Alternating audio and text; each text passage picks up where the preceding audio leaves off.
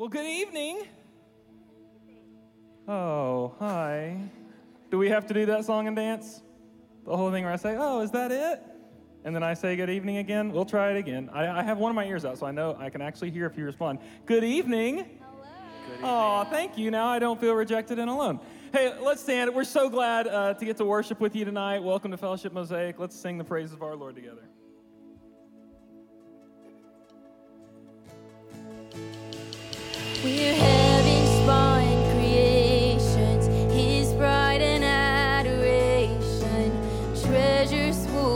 my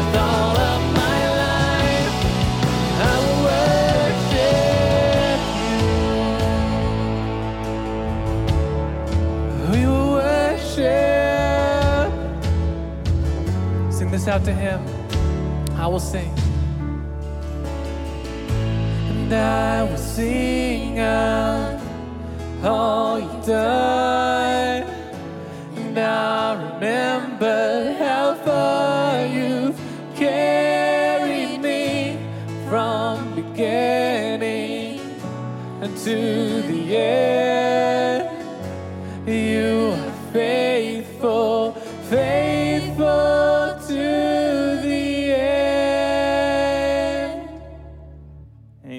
Can take a seat. Well, hi. Welcome to Fellowship Mosaic. We're so glad uh, to have you here. And hey, if you are new, if you're with us for the first time, we would really, really love to get to know you. Um, really, the, the best way, the way that we would most prefer that is to get to have a face to face conversation with you tonight. Um, there's a couple of ways that that can happen. If you see someone who looks like a little less lost than you feel, just go elbow them and say, Hey, you look like you know what you're doing. Can you help me meet some people? And they will be happy to do it, even if they're really uncomfortable too. I'd love to just watch the awkwardness happen. So you could try that. Um, or we also have a welcome booth out in the middle of the foyer where there are some people who are like dying for you to come talk to them. They would love to meet you, help you get connected uh, to this church. And if you want to go the digital route, you are also welcome to text hashtag MoNew to the number on the screen, and somebody will follow up with you this week. Um, we would love to invite you into what this congregation is, and it is it's a family of people. Uh, that's that's the metaphor that God gives to describe the church: family, brothers and sisters walking together as the adopted people of God in Christ, learning to follow Christ together and to love each other well. And so we would love to welcome you into this family. So we're super glad that you're here and uh, excited to worship Jesus with you tonight. Uh, my name is Nick, and I get to serve on the team here with teaching and doing community ministry and Rogers and a few other things. So uh, I would love to get to know you tonight as well. And we have had a, a kind of big last couple of years here at Fellowship Mosaic, we got to be a part of launching um, staff members and families to go be a part of three new congregations that started in Northwest Arkansas last year. Uh, so that was a big thing for our season. We got to see Fellowship Bentonville launch. We got to see Samaritan Rogers go through a relaunch and Samaritan Springdale. And so it's a year later. And what we wanted to do as a part of this month, where we're kind of kicking off our fall and small groups and school and all those things. Any kids in the room excited to go back to school? I don't know if we have many of the kids in the room right now. Any parents in the room excited for kids to go back to school? Yeah, there you go. Your kids weren't, they weren't here, so they didn't hear that. So, um, hey, we're, we've got all our fall launch things going on, but one of the things we want to do is we want to hear some updates. How are those congregations doing? So, over the next three weeks, we're going to get a little update each week, and tonight we're going to hear from Scott Page and the Samaritan Rogers team. So, take a watch. Hello, fellowship. I'm Scott Page, the pastor of Samaritan Church Rogers. I want to take this opportunity just to update you on what we've been doing this past year. And really, we've just been living out the Samaritan story. The story that we've all heard from the Bible so many times. And the Samaritan saw that man on the side of the road, and he saw him, he had compassion, and then he moved in proximity towards him. And so that's what we're trying to do at our church. We're trying to move towards the people in our neighborhood. So I want to tell you one quick story. Um, our students have gone through a program this past summer that we named Immersion because we want to er- immerse them in the scriptures as well as engaging them with our neighbors. So one day, super, super hot day this summer, we went out on a bike ride. We left from Samaritan Church and rode our bikes down 13th Street through the neighborhood and just praying. We'd stop at certain places and pray that the Lord would bring people across our path, just like that passage in Luke chapter 10. And so, as people came across our path, we had water bottles that we'd pass out and just say, Hey, we want to bless you on this hot day. But by the way, is there any way that we can pray for you? And surprisingly to me, in 22 years of ministry, I've never had anybody say, No, there's nothing that you can pray for me. There were three separate occasions that people were almost like, You know, I don't believe in prayer. That's some of what our neighborhood looks like. There's no hope there, there's anger and animosity towards the movement of what is trying to happen. But then, as, as some of our younger girls came together, they went to a man who, who worked for the city, and it was in between Onyx Coffee Shop and the railroad track, and he was weed eating. And those girls went over to this man and just gave him a bottle of water and said, Is there anything that we can pray for you today? The man looked him in the eyes and he said, My wife is having a heart transplant. I don't know what her future looks like. I, I don't know how we'll pay for it. but I'd love for you to pray for me. And so this group of eighth grade girls circled around him, prayed for him, and then came back, got on their bikes. We just headed down the road. As, as I looked over at him, as we were passing by, and he just wept, we know that the Spirit of God moved within him. It's reaching out, having compassion, and moving in proximity towards him. God's doing amazing things in our neighborhood because of you and your generosity, because of you sending us to North Rogers to do something. We just want to take this opportunity to say thank you. Pretty exciting what God's doing in Rogers through the Samaritan team, yeah. And one of the things that's really great about sending, sending is painful, sending is hard. Uh, but not, not only do we get to experience the stories of what God's doing because sending happened, but we get to actually learn from them. And so that's one of the things that we're going to be excited to do as a church is to hear in, in starting something new and being a part of a, a, a ministry with a slightly different focus, um, what can we pick up on? What can we learn? So that's an exciting thing that we get to experience in these teams we launch. And I'm excited to hear more stories about what's happening in Samaritan Springdale and Fellowship Bentonville over the next couple of weeks. So as we as we begin to to worship again, you know, honestly, I was I was planning on telling you a story about something that happened one time in uh, mine and my wife's marriage counseling, and then I saw our counselor walk in, and I suddenly went, "Wait a minute, what if I exaggerate the story? What if I don't remember it right?" And then I realized, oh, ethically, he can't acknowledge it anyway, so I'm totally fine. So I'm great. He can't say anything. So I remember there was this this one time that we were meeting, and Cassie was laying out this this tendency I have in conversations to like literally mid sentence like walk away and not be aware that I walked away. And she's always like, "What's what's going on?" And uh, and our counselor asked me about ADHD. And I said, "No, I, I don't have ADHD. That's that's not a thing." And he said, "Oh, okay." And, and he asked me like ten questions, and I was like, "Well, yes, yes, yes to all 10. And he's like, "Okay, so yeah, that's kind of textbook, right? Um, that's exactly what that is." And I suddenly realized like that that has defined so many of my interactions, especially when I come to prayer. Now, I might have a very special form of distraction, but I'm inclined to think that when it comes to prayer, when it comes to worship, uh, there is something about our culture and about the world we live in that, that wires us all for distraction, that wires us for to have a hard time locking in and really being present with the Lord. And so sometimes we do prayer pauses and different things in here where we practice slowing down and breathing and we spend some time in quiet. Um, and those don't happen because uh, something mystical happens when you take three breaths. Um, the reason we do that is because we're trying to slow our pace down to center our focus on Jesus. And I've often found when I'm sitting in the chairs out there singing these songs, I can make it, I can be singing every word and make it three quarters the way through the song and realize I have literally not been present for any of this song. And what I find is for me to actually be engaged in worship, I have to choose literally almost every single line to relock back in on what we're singing. To consider again what it means to take these words that we're saying about our Savior and put my attention on Him, on who He is, and to celebrate that together. So we're going to sing a song uh, that's called Behold Him.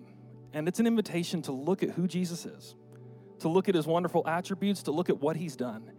And as we sing this, I want to invite you to turn your attention to him. If you need to, literally every single line, turn your attention back to what we're saying about Jesus as we celebrate the amazing Savior that we have. Would you stand and sing this with us?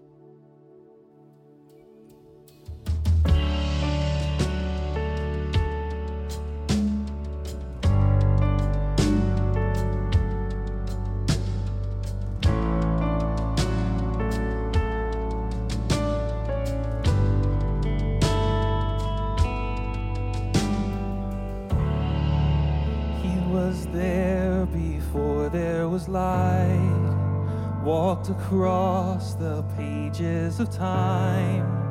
He who made every living thing, behold him. He who heard humanity's cry, left his throne to wake as a child. He became like the least of us. Behold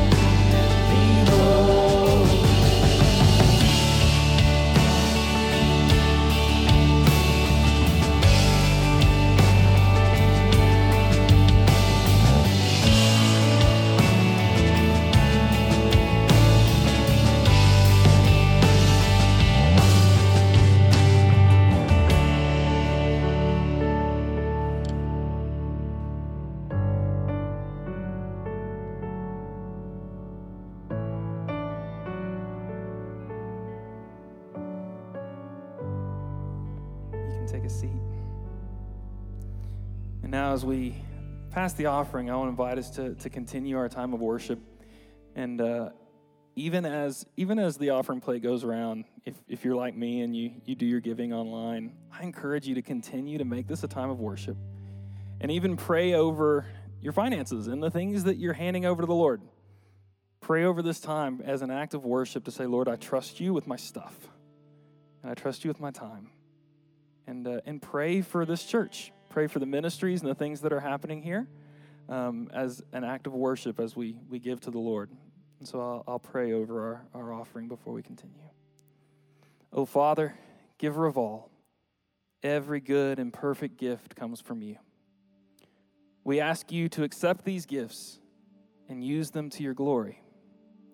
May they bring shelter to the homeless, comfort to the sick, rest to the weary, and hope to the hopeless. As you multiply the offering of fish and loaves, multiply these to accomplish more than we can ask or imagine. We give freely and not under compulsion, for all we have is yours, Lord. Nothing we can give could match your great gift to us, your Son and your Spirit. Amen.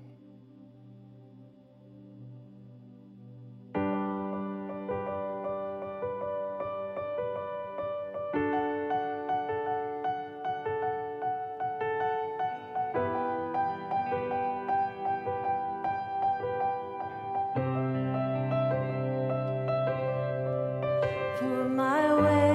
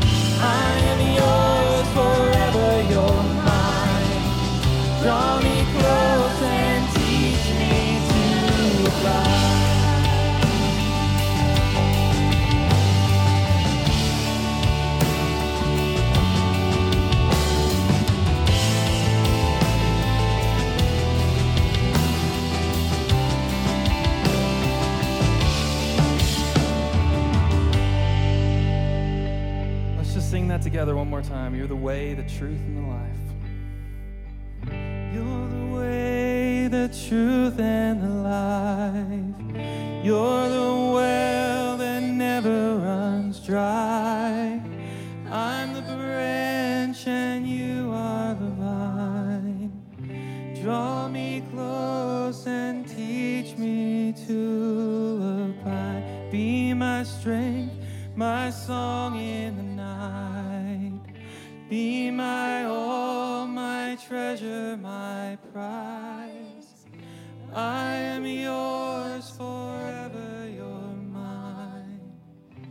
Draw me close and teach me to abide.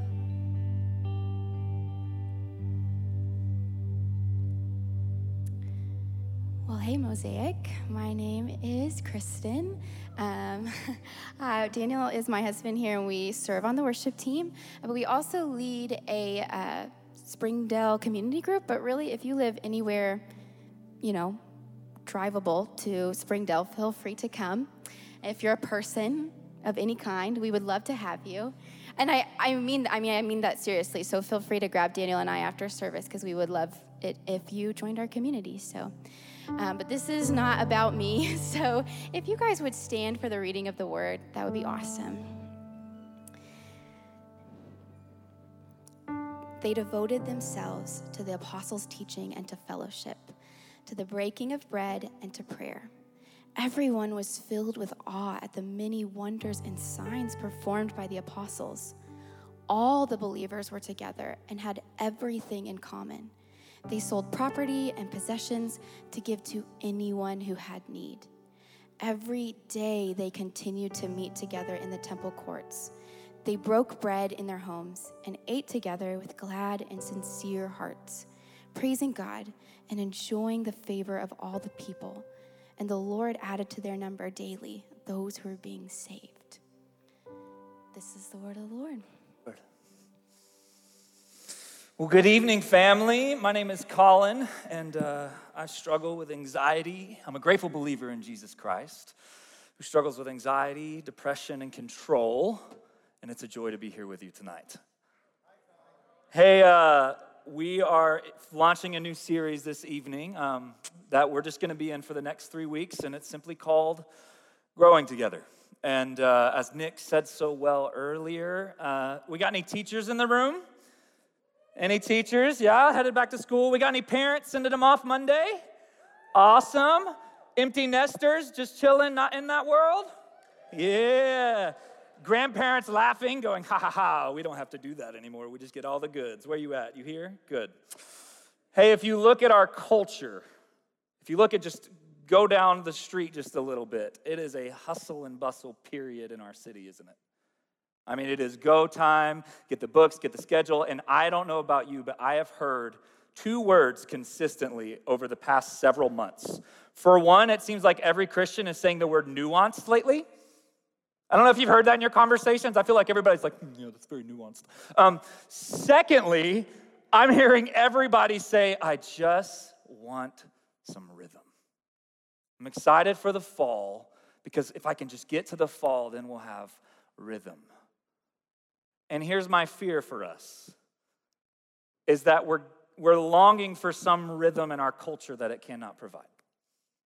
That we're, we're falling into the hustle and bustle and the sports and the schedule and the routine. And really, what our souls are longing for is that in, in and through all of those, we would walk moment by moment at the pace of love with Jesus in those moments. So, what I want to do tonight is just first, I, I actually would prefer not to match the culture as we get ready to launch small groups and to promote kids and to, to cast some vision for where we hope to go as a church. I'd actually like to slow down a little bit, as Nick said earlier, and just take a deep breath in together, deep breath out. And could we slowly tonight just become more aware of what God is doing within and around us and participate with Him in those things? Um, tonight is, is the first of three evenings. Um, we'll have this night, next week, and the week following that, that we around fellowship just call our fall launch. And what we mean by that is all the things we're hoping to see God do in and through this community of saints this fall. And uh, tonight, I have the honor and ability to get to argue with you that spiritual growth, our growing together, is something that actually uh, takes place in connection and in community, in relationship. That Christ likeness requires others. And uh, as we do, I'd love if you're new or if you've been here for a while, just to go ahead and cast a little bit of who we are and what we do as a church called Fellowship Mosaic. So, first, it's been a minute probably since you've heard this, but Fellowship Mosaic, we have a, couple of identity statements, three statements that we really cling to as a body. Uh, one is that all are broken, we are messy. Uh, we have brokenness both within us and around us. We know what it is like to walk the, the, the way of the, the enemy that brings death and destruction in our lives and the lives of those around us. We also know that we come into this room with trauma, with pain, with hurting relationships, with habits and behaviors that we know God has not created for us, but rather the enemy is twisted within us. And we come into this room every Saturday and we go into our small groups and community proclaiming, Yeah, I'm, I'm broken. But we don't stay there. We don't stay in our brokenness. And we actually argue that all matter, that we believe here at Mosaic that every single person, restored or still broken, is made in the image of God and he loves and has compassion and kindness for them. And so we come to this room not just to celebrate our brokenness, but to look to the one who says that we matter and to give him the glory that he alone deserves. That everything we do and everything we are for the glory of God and the good of our city. That's who we are as a church. That's who we hope to be. So, whether it's here on a Saturday, whether it's in a community group, or whether it's just out and about in Northwest Arkansas and the world, that our purpose as a church at fellowship is to glorify God. That everything we do would be centered on worshiping Him and showing love and affection and devotion to Him. And our vision is that as we do that, as we glorify God on the moment by moment, our vision as a church is that we could see the very heart and soul of our cities change. And not just our cities, but the world. That I've actually, even in preparing for this, I've been praying for you as we saw Scott Page talk about and update us on Samaritan just a little bit ago. I've been praying that here in the next couple of years, we could see several different disciple making movements and church planting movements happen from within this congregation. What do you say? That we would be so committed to seeing the gospel, the good news of Jesus, change not only us, but those around us.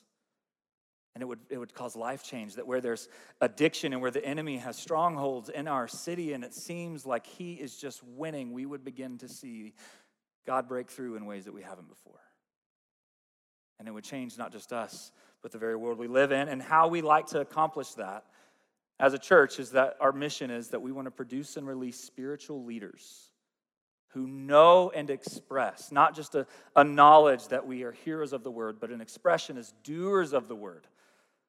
That we don't just come into this place to hear some good teaching and sing some good songs. No, that we are so transformed by it that we long to go as spiritual leaders to express the authentic Christ in Northwest Arkansas and the world. And lastly, we, we hope that we will grow together in this process. That none of this is actually a solo, you alone with Jesus project. Actually, if you look at most cults, it usually begins with what? A person with a Bible who is alone. Our hope, no, no, no, our hope is not for you to isolate and to just have good head knowledge. It's actually to be conformed together into the image of Jesus, and that requires relationship. And so, this fall, as we step into uh, our launch, what we're hoping to do is that we're going to grow together, not just numerically. Numerical growth is great. We want to grow spiritually with one another. Because what I'd hate to do is for us to just grow numerically and fill a bunch of seats, but it be spiritually empty. Wouldn't that be tragic? But if we together could, could fix our eyes on Jesus in such a way this fall that we begin to grow spiritually with one another, and we experience that transformation, that then we can invite others to do the same. And so each of the three weeks as we launch into the fall, we're going to be focusing in on some of these vision statements, these values that we as followers of Jesus, we want to learn together. We want to In our, from little kids who are uh, te- uh, teachers are serving them right now, to our community groups, to our small groups, to the trainings, we want to be a community that learns. We're going to worship together, and next week, Kyle and Laura will talk about this that that's not just a Saturday ordeal, that worship is a, a living sacrifice to God on the day by day. Next is that we'll gather together, and here as well as outside of it, serving together, that we would be a community that serves one another. That spiritual leaders, ultimately, Jesus defines leaders as servants. And lastly, and I will argue probably most importantly, that we will be a church that makes disciples together. And so, um, as we dive in tonight and, and, talk about growing spiritually and making disciples with one another, um, my hope is that you will leave tonight um, knowing that that is not something you can do on your own. It is going to happen within the context of community. So here's what I want you to do. If you haven't already, go ahead and grab some people around you to sit with. So, like if you're sitting alone right now, time to hop up and move next to somebody. And if you came in here and you didn't say peop- hi to the people behind you or in front of you, this is your chance. And, and, and if you came and you're already sitting together as your community group, where are we at, community group? Oh, yeah, sitting together. That's the vision. So if you're with your community group, well done, you accomplished it. If you're brand new, go meet somebody. If you're sitting alone and haven't introduced yourself to those around you, you have a minute, go.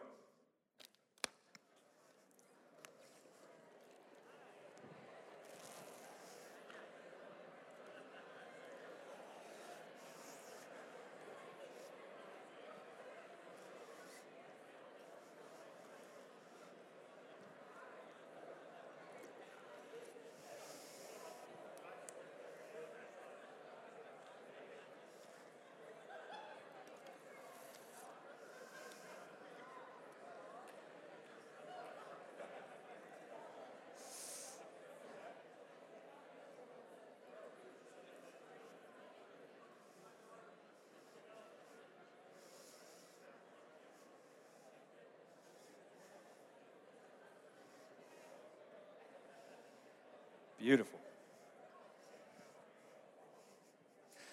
I sat with one of our spiritual leaders and small group leaders. Larry, can I call you on the spot right now?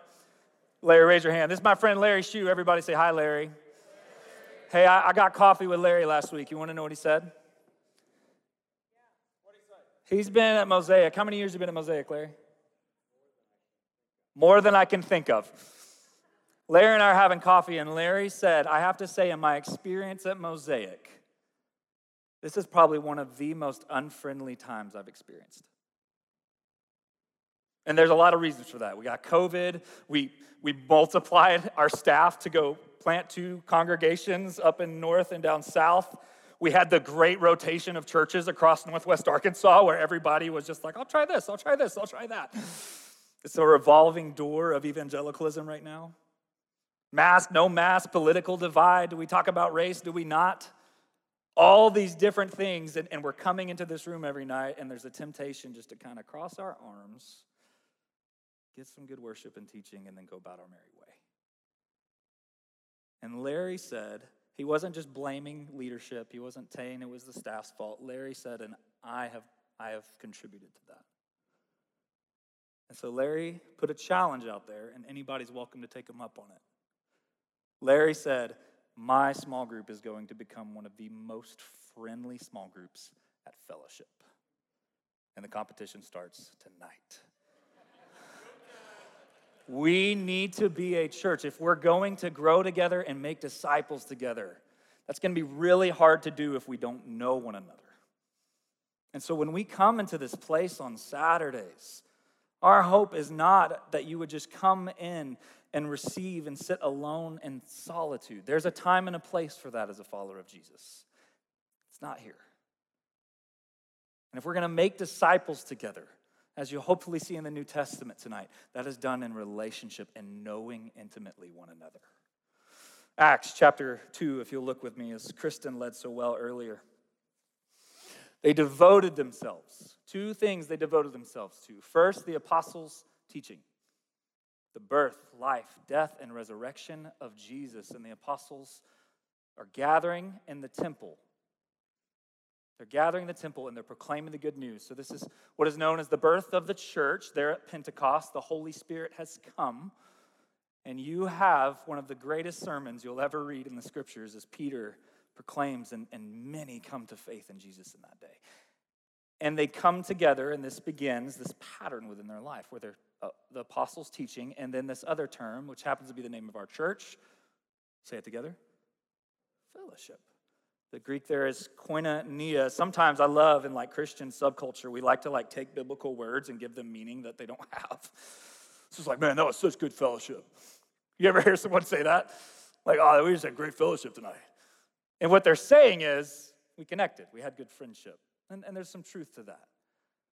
But as you look and, and further in the scripture, this term fellowship actually implies something so much deeper than just hanging out and having a good time playing yard games. Now, this term koinonia, throughout the New Testament, it is a divine, intimate unity. One that Jesus says that his followers will experience with the Father and the Spirit. That it's the same friendship and relationship God invites us into as sinners saved by grace. And not only that, it is the thing that then becomes not only do we enter into this friendship with the triune God, we begin to have intimate covenant friendship with one another, so much so that it makes this new humanity where throughout the scriptures they refer to one another as a spiritual family of brothers and sisters. And it involves everything from the Holy Spirit indwelling them, their community life. As you see throughout Acts, they're sharing everything. They're eating good food together. Amen. When was the last time you just had some good food with other followers of Jesus and it was encouraging to you? It is a holy covenant fellowship between the triune God and his church. And the book of Acts is the very first time we see it birthed, and it takes place throughout the rest of the New Testament. But the hope within the koinonia, notice, was that they would grow deep in their relationship with God, with one another. And then the last verse here in Acts who is it that adds growth numerically? God does. As followers of Jesus, as disciples of Him, as Christians, it is our responsibility together to grow in Christ's likeness. And as we do that, as we abide and fix our eyes on Jesus, He will add to our numbers. So I am far more concerned about you taking seriously following Jesus with the other brothers and sisters in this room than I am about bringing a bunch of people to hear some sermons. And this pattern, it, began to develop the, the pattern of Christ likeness for the early church. That as they would grow to become more like Jesus together, they would gather in the temple courts. Could you imagine being in those temple courts?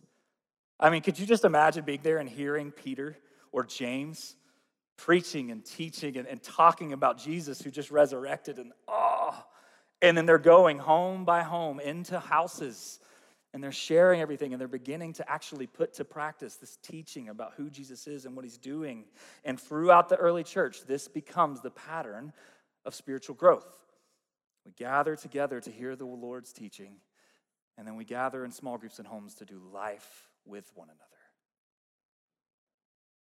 I have a question for you. Has this been your experience of the church? When you think about the church today, is growing to become more like Jesus and inviting others to join you in that endeavor what has defined your experience? Are the practices of coming together with the saints in a large space like this and then going out into homes to do intimate life with one another, being seen and known, is that what has marked your journey with the church? And what I'd love to do is, is if not, maybe asking why. And so, with the friends you just met, take, take a moment here and ask Has this been your experience, not with just fellowship, but with the church at large, the body of Christ? Has this been your experience in your spiritual journey? Go, ask the friend or neighbor next to you.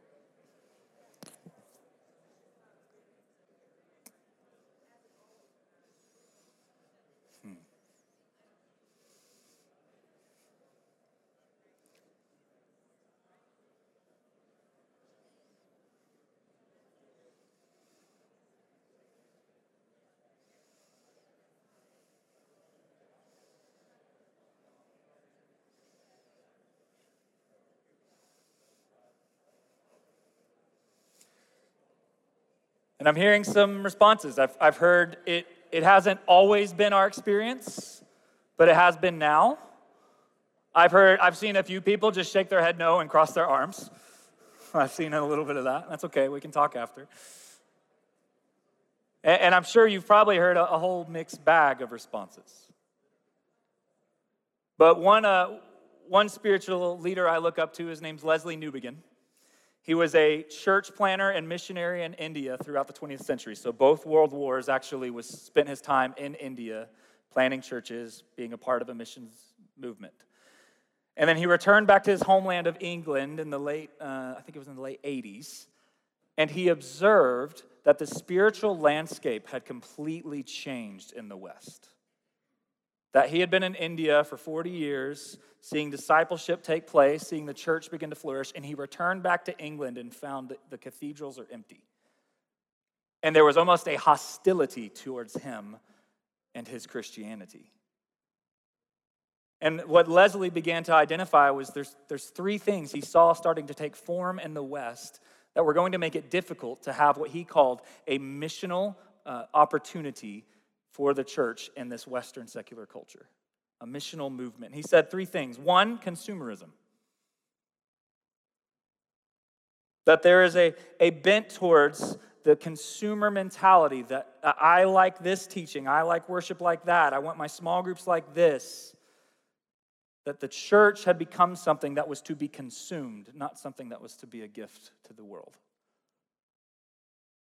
Friend, I would argue that if you're coming to Mosaic with a mentality, the same mentality that you shop at Walmart, you will be left wanting.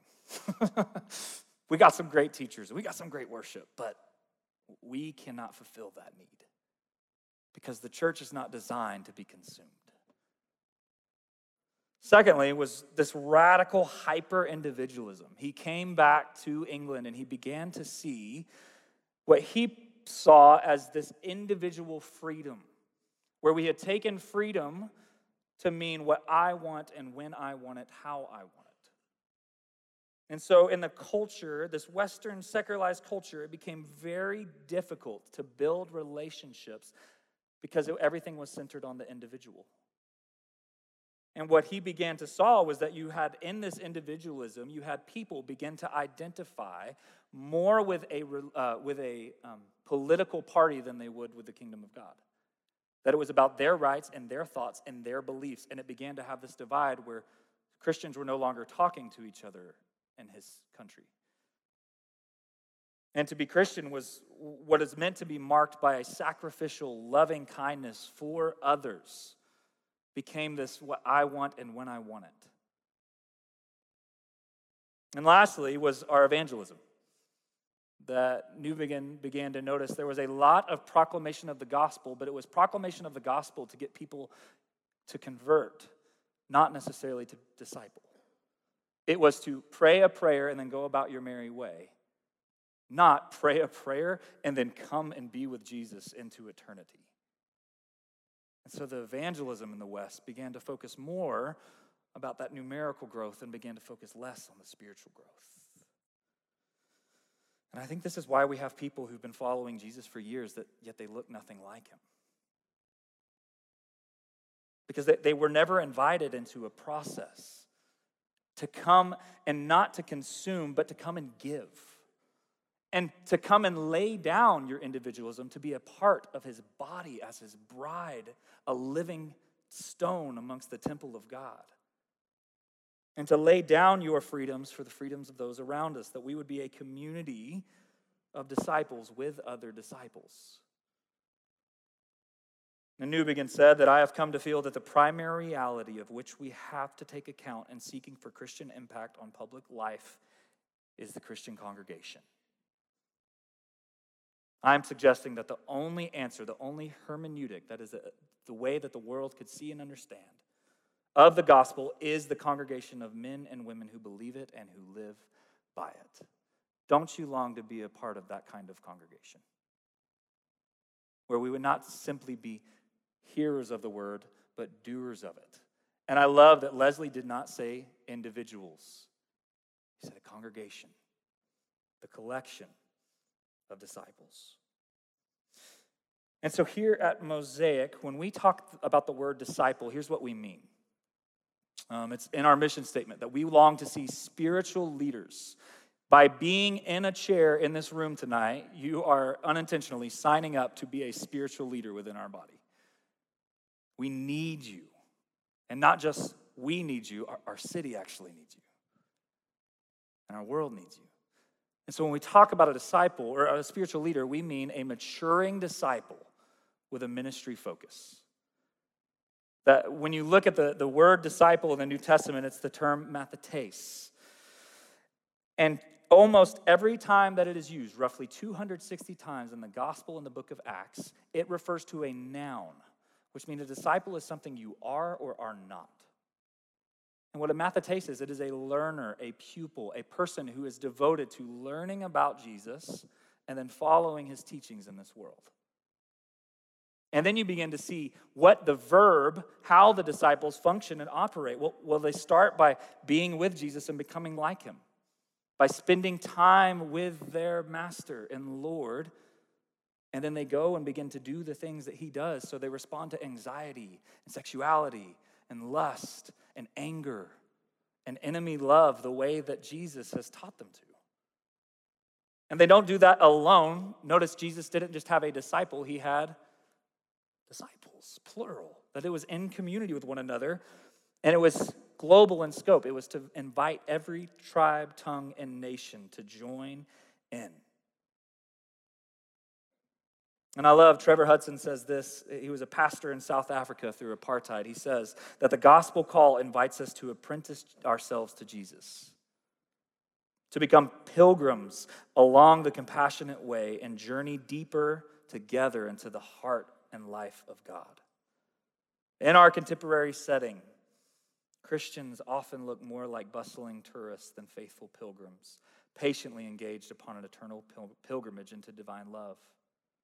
For countless people today make periodic excursions in the spiritual supermarket in pursuit of a novel offer, but few seem willing to sign up as pilgrims in the lifelong adventure of discipleship. Hmm. And as I look as an overview of the New Testament, a key phrase keeps getting used over and over, and it is one another. Look with me through some of these verses. Paul, writing to the church in Rome, be devoted to one another. In Corinth, have mutual concern for one another. Galatians, serve one another. Again, the Galatians, carry the burdens of one another. Back to the church in Rome, honor one another, encourage one another, bear patiently with one another, be kind and compassionate to one another, confess sins to one another. He continues in Ephesus, Colossians, to forgive one another, show hospitality to one another, accept and receive one another, submit to one another, treat one another as more important than oneself, to spur on one another to love and good works, instruct and exhort one another. Jesus says, They will know you're my disciples by your love for one another. You had enough yet? Wait for one another in worship. We don't do that one well, do we? We're like, it's five, it's time, we're live. Show humility toward one another. Pursue what is good for one another. Build up one another. Live in harmony and unity with one another. Could you imagine a group of saints in Northwest Arkansas who put that one to practice? Follow Jesus' example of washing feet of one another. Speak to one another in psalms, hymns, and spiritual songs. Warmly greet one another. Is the Christian life something that is lived as an individual? All throughout the New Testament, we see community, this, this relationship with other followers of Jesus. It does three things. First, it exposes us. And that can be kind of painful sometimes because I kind of like hiding my sin, actually. I kind of prefer for y'all just to see the version of Colin I put out here. I don't want you to actually know my darkest sinful parts. But when we begin to live an ongoing relationship and put to practice these one another's, it exposes all the areas I'm still falling short. But if a community group is just looking to expose you, run. you get exposed and then you get encouraged. That there's this connection and correction that begins to take place in that small group so that you could be edified, so that you could begin to live the life and instruction that God has designed you to live with. And so, as we enter into the fall mosaic, I'd love to invite you into a fall rhythm, regardless of your stage of life. If you got sports coming, if you're a widow currently, maybe you're newlywed and you are loving it. Maybe you're walking through the divorce and it's really painful. Regardless of the season you find yourself in, we invite you this fall to join us in growing and making disciples together. And so, Kyle and Laura are going to talk next week about our gatherings this time in this space and what we hope to do. I'd love to end our time looking towards our small groups, how we gather outside of this place to become more like Jesus with one another. And uh, if you've been a part of small groups before, you, you might resonate with one of these four. I have been a part of all four, and I will tell you the top right is the place to be. See, small groups are built around two, two primary things one is connection, friendship, relationship with one another. Next is mission, living outward for the Great Commission of seeing others become disciples. And some of us have been a part of where there's uh, low connection and low mission, and it's just great training and knowledge, right? It's, it's just a, a Sunday school class. We're learning really good things, but it's not necessarily changing, and it's definitely not allowing us to be exposed or, or encouraged. Or I, I fall into this one sometimes where there's high connection, but it's not missional. we're, we're having great fellowship and relationship, but we're not, it's not changing anything within us or around us. We're, we're just a holy huddle. And we kind of close off our little huddle to anybody who might need to join, and we just stay there. On the other side of things, this is where I actually lean as just Lone Ranger evangelism. It's just easier without people, honestly.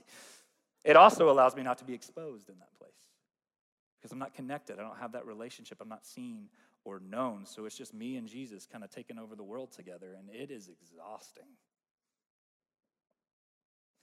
Or we could have high connection, high relationship with one another, where we are known and we are seen.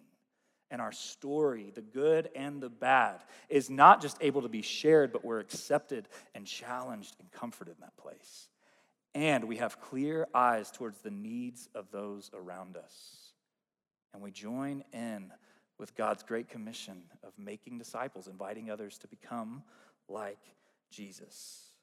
And it is my hope for every small group, every community group, every women's group, every men's group. Sage, we got middle schoolers about to start for the first time gathering in homes to put Acts 2 to practice. For our high schoolers who've been doing it for a little while, every single group, I hope it would get to experience being a part of a disciple making community. That there would be high connection, relationship with God and one another based on the good news of Jesus. That every time we come together, we're connecting on that. That there would be conviction, this devotion to growing in Christ likeness and becoming more like Him. There'd be a commitment to one another to live this life with each other and God, not just for a season, but into eternity. And lastly, that we would be known by our commission, or God's commission for us, that we would be a blessing, not a burden to our city and our neighborhoods and our workplaces. And that's the vision we hope for as you dive into small groups this fall, that this is what we want to be as Fellowship Mosaic. And I think if we will do this well, if we could do this well as a body, could you imagine two years from now the life change stories across Northwest Arkansas we could experience together? Could you imagine the people in this room who would begin to experience freedom from the addictions and the things that the enemy is regularly throwing at them? Could you imagine maybe five years from now when we could look out on a global scale and even see people within this room who have been sent out to plant other churches to, that make other disciples? Don't you long to be a part of a community like that? Well, how do we do it? Well, it's real, real simple. My, my community strategy is brilliant, let me tell you. We need Christ like spiritual leaders. We need spiritual leaders who are going to open up their homes and their lives to facilitate discipleship, space to be with and become like Jesus with others. We also need people who are going to join into those spaces to participate. Not consume, not just give me, not just here to throw out all my dirty laundry and I'll see you guys next week. Let's be longing to become like Jesus. And when we do that and we center around these four, we start to experience discipleship with one another. And uh, in closing, there's going to be tonight, we have uh, the invitation to you. Join a small group. Don't do the Christian life alone anymore. If you're tired of coming into this room, as my friend Larry Shue did, being unfriendly, let's change that. Let's begin to walk in that koinonia, that friendship with God and one another, so that the world looks into this place and they're like, wow, those people at Mosaic actually live and look and talk like Jesus. The aroma of Christ is just so present within them. So, we're, we're going to have some time here in a little bit where we'll talk about some next steps for small groups. But for now, what we're going to do is we're going to practice some koinonia, some fellowship with one another. And uh, some of our spiritual leaders are going to come and have the elements to, off, uh, to the communion to pass. It's been a minute since we've done communion like this because we've been using the little like membrane plastic cups, and those are going away. So uh, here's what I'm going to need you to do. I'm to, uh, oh, ever you can cheer for that. That's an amen. hey, here's what I'm going to need you to do in this time, though, is I'm going to need you to look to your left. That's the way I want you to exit. And then I want you to come back around your right. It'll just give us a little more structure and order so nobody's rushed into communion. And I want you to come up to these spiritual leaders and I want you to see eye contact with them, and they're going to give you just a small blessing. Remember, God loves us.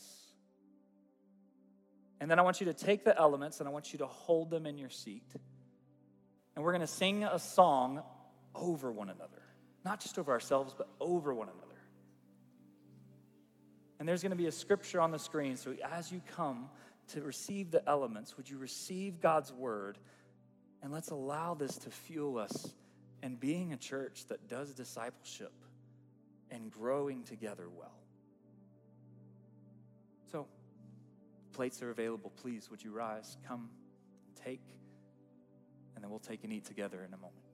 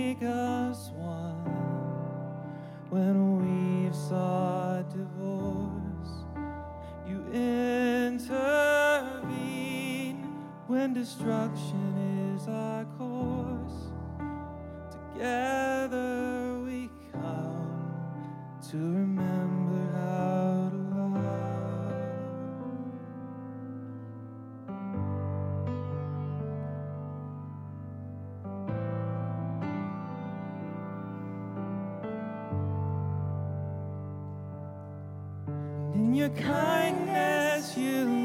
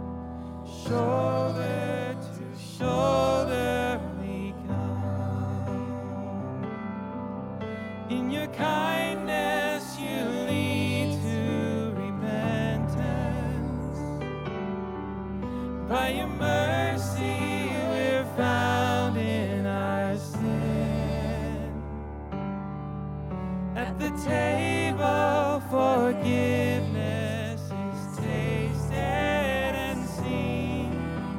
Shoulder to shoulder, we come. Shoulder to shoulder, we come.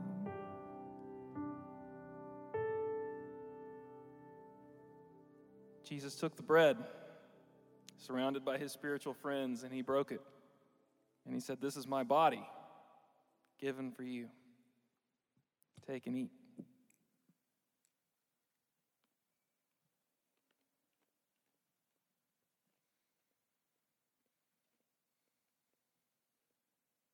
And he took the cup, and he said, This is my blood, which is poured out for you. Take and drink.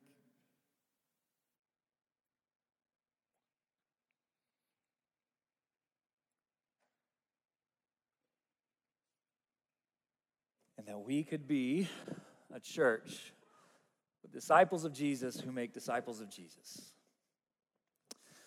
And there's a couple of next steps for you. One, um, if you are brand new, uh, we'd love to invite you to join Discover.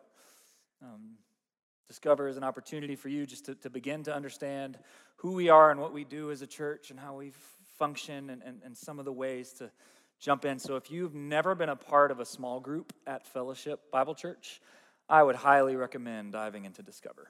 Um, there's actually, we, we got a class beginning, a small group. We'll walk through curriculum as well as you'll experience meeting in a home with some leaders and other followers of Jesus to begin that journey. Some of us are spiritual leaders, and since COVID, we, we kind of just said, we're done with community. This is hard. And I would love to invite you to, to come back and to open up your home. And so, if you have the desire or the drive to open up your life to making disciples and, and leading a small group, please, let's talk. We, we, we need you. And lastly, if you are not doing life with other followers of Jesus right now, we would love for you to sign up and let this be the fall that you begin to do that and do that well. Uh, maybe you're like, I have kids, and that kind of doesn't sound great. Getting into a living room with a bunch of people, and we got bedtimes, and we're figuring it out. Um, our family ministry is actually hosting a camp out.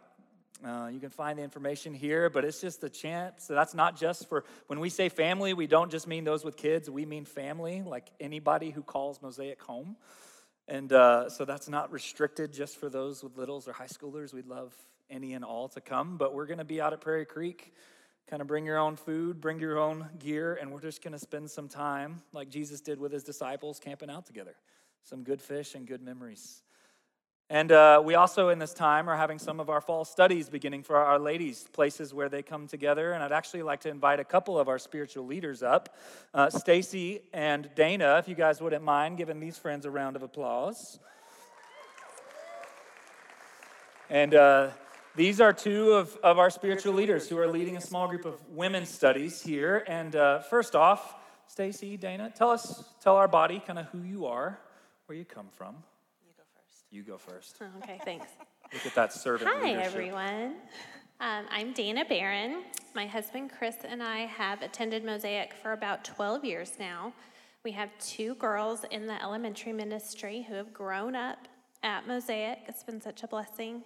And I have been serving with the Women's um, Leadership Committee now for A year? It's it been a year?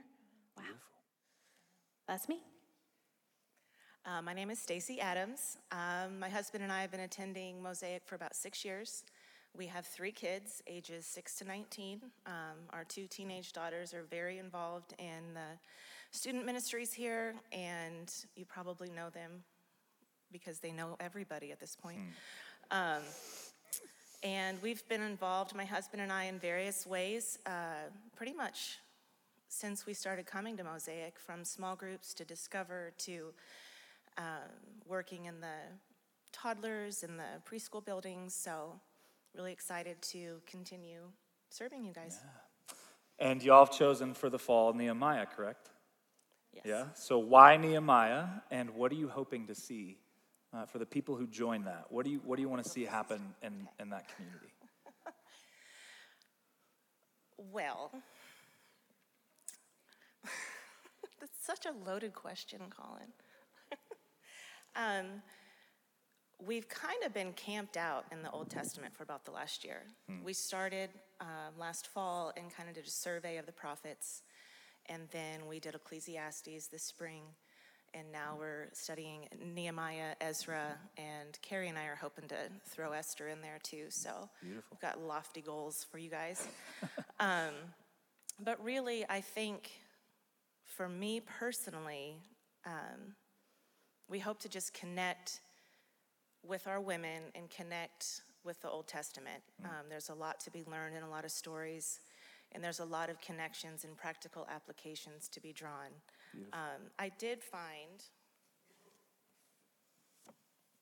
after we talked, um, in part of my study, in the introduction um, to this area of the Bible, this quote, and I wanted to share it because I really think that it, it really wraps up precisely what we're looking for. Um, the quote is It was crucial for a people starting over to have a historical perspective on what made the kings of Judah succeed or fail, and how obedience to God affected the well being of a nation.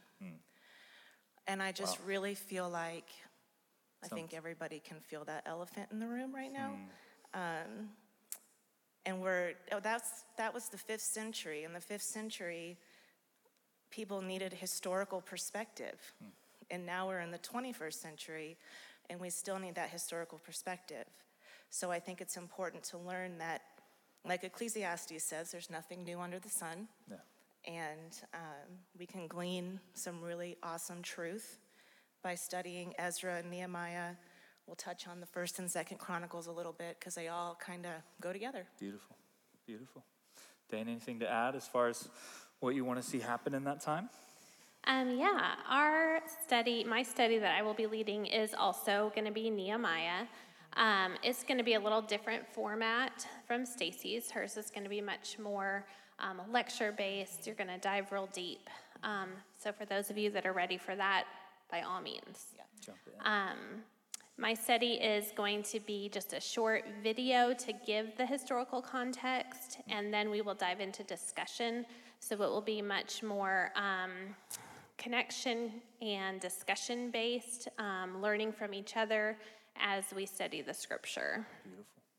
And one thing I want to note, because I know that our body of women in the church is just so great, ages and stages, and our women's committee has really worked to come together and study the same topic and learn the same lessons, but not only to learn it in ways that you feel more comfortable learning, like if you want more of a book study and discussion, or if you want to deep dive into the scriptures, um, like Carrie and I are going to do, but also times of day. There's going to be morning studies on Thursday morning, there's going to be the same types of studies in an evening class. Um, and if you bring your kids to the kids' time available for that, they're also going to be studying what we're studying, and it's appropriate to them. So we're really all centering this around one topic for us to be able to talk to each other, talk to our kids, and we're all on the same page. Yeah, beautiful.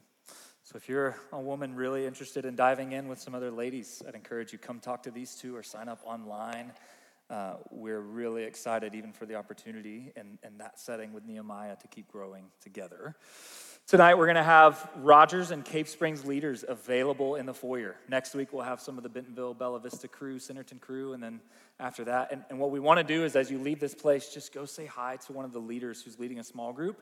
And if you're looking to join, uh, they will have a tag. You can scan, fill it out, they'll get you plugged in immediately. But may we not be a church that does not do life together this fall. So, friends, if you need prayer tonight, our prayer team will be available on the sides. If you're brand new, please don't leave without saying hi. Would you stand with me as we declare and send out our benediction? To go in peace, to love and serve the Lord, and the people of God said, We love you, Mosaic. We'll see you soon.